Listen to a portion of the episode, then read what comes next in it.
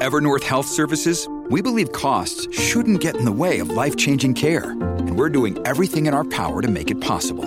Behavioral health solutions that also keep your projections at their best? It's possible. Pharmacy benefits that benefit your bottom line? It's possible. Complex specialty care that cares about your ROI? It's possible. Because we're already doing it. All while saving businesses billions. That's Wonder made possible. Learn more at evernorth.com/wonder. One that's made the radar, obviously, is the government putting some water in their wine, as I say, with this cap and trade regime being scrapped in Ontario. They plan to impose a carbon tax nonetheless uh, that may be contested in court. Uh, that's the word, anyway, from the Ontario PCs.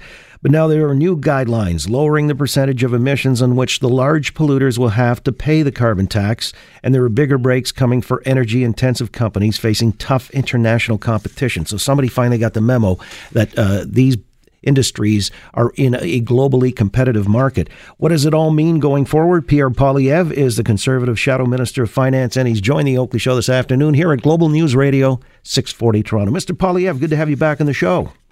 Good to be with you. Well, tell me now, uh, is this where the government has come to the realization these big, globally competitive industries are going to be in tough, especially with Donald Trump having changed the rules there? They've had an epiphany.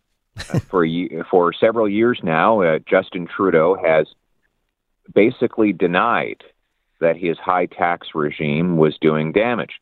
And today he admitted that uh, his further carbon tax would actually lead many uh, investment dollars, businesses, and ultimately jobs to leave the country to jurisdictions where there are no such taxes. And so they're reducing the tax on corporate uh, industrial emitters um, rather than putting putting the full tax in as they had originally proposed in the budget. So uh, it is an epiphany. Uh, they are still going to impose a tax. It just won't be quite as high on the large corporate emitters. Yeah, perhaps you can flush that out a little more fully. Tell us what that means. Well, they had uh, they had basically proposed two different carbon taxes. Uh, one for large corporate industrial emitters that are competing internationally, and another for the rest of us.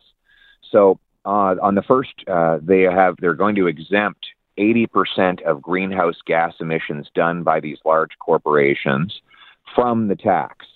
Um, originally, they were only going to exempt 70% of the uh, their emissions from the tax. So they're increasing the amount that businesses can emit in the way of carbon before they pay this uh, this new tax. What they're not doing is giving a break to consumers. So Joe Lunchbucket will be paying uh, uh, his the carbon tax on 100% of the uh, the, uh, the items that he buys. So when Joe goes and fills up his tank at the gas station or pays his home heating bill, he'll be paying a lot more. And today's change of heart by the Trudeau government won't save him a penny. Pierre Poilievre is on the line. He's a conservative shadow minister of finance. Now, I know uh, your bailiwick is federal, but provincially, uh, this thing may be a carbon tax may be dead on arrival in 2019. That uh, Scott Moe out in Saskatchewan plans to fight it on a jurisdictional basis, saying the feds can't impose anything provincially. Uh, Doug Ford has decried it. You could have Jason Kenney by next summer doing the same in Alberta. There are others like Newfoundland and Prince Edward Island looking askance at this. Uh, what do you make of the uh, prospects of a carbon tax being imposed come January 2019? It'll mean higher prices for consumers and families. Uh, the government admits that gas prices will go up at least 11 cents a liter, that home heating will cost $250 more per family, and that there will be many other secondary costs uh, passed on to consumers, like higher grocery bills and higher prices for consumer goods like automobiles. So everyone will pay a lot more for the basics that they require. Uh, and uh, that will be a big win for government coffers and a big loss for everyday uh, taxpayers. But my question was Does this mean necessarily that this is going forward, or could it be defeated at the court level? It's possible. Uh, I, I, wouldn't prejudge a, a judge, judicial decision, but a uh, uh, there's a challenge from Ontario and Saskatchewan. As you point out, Kenney in Alberta is likely to join that challenge. So the courts may uh, put an end to this tax, but ultimately, I think this will be decided by voters in the next federal election. 2019 is not so far away now, and uh, voters will need to decide whether they're willing to pay more for all of the goods that they buy. Well, when you've got big business like uh, refiners, the automakers, all standing firm against this, saying it's injurious to, as I said earlier, their global competitiveness and otherwise, doesn't it stand to reason that the government would heed that message and back down? You said earlier they've had an epiphany today. Maybe there's an- another epiphany in the offing or waiting to happen.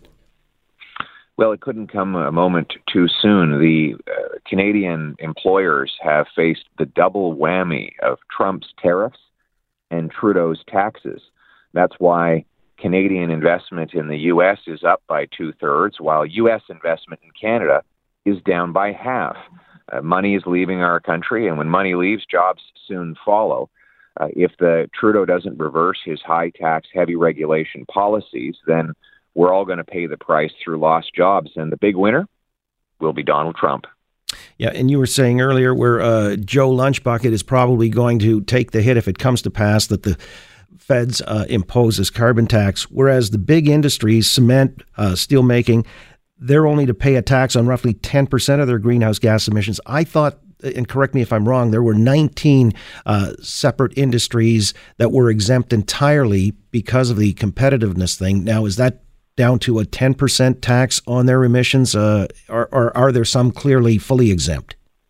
Uh, there are some that are fully exempt. Uh, the then there are the large group of medium-sized and small businesses that ha- that must pay the tax on 100% of the goods. The announcement today was with regards to the group in the middle. These are large petrochemical plants and cement companies and others who will pay uh, the carbon tax on about 20 to 10 percent of their uh, of their greenhouse gas emissions. Yeah, and this is on an escalating scale. Again, 10 percent this uh, first year, and then up to uh, I guess what 50 percent by 2022. Uh, twenty dollars, yes, twenty dollars uh, this year, up to fifty fifty dollars in the year 2022, uh, which translates into roughly. Can you ballpark it on a liter of gasoline? Let's say something that is a common shared reference for everybody. Eleven cents a liter. Yeah, more. Very That's good. Right. Well, and uh, this is what we're facing. As you say, uh, there is an election coming up in 2019, so we'll see if this becomes one of those defining issues. I appreciate your time and filling us in on what's uh, transpired today. Thanks so much for it. Good to be with you, Mr. Oakley. Bye now. Thank you. Pierre Poilievre is a conservative shadow minister of finance.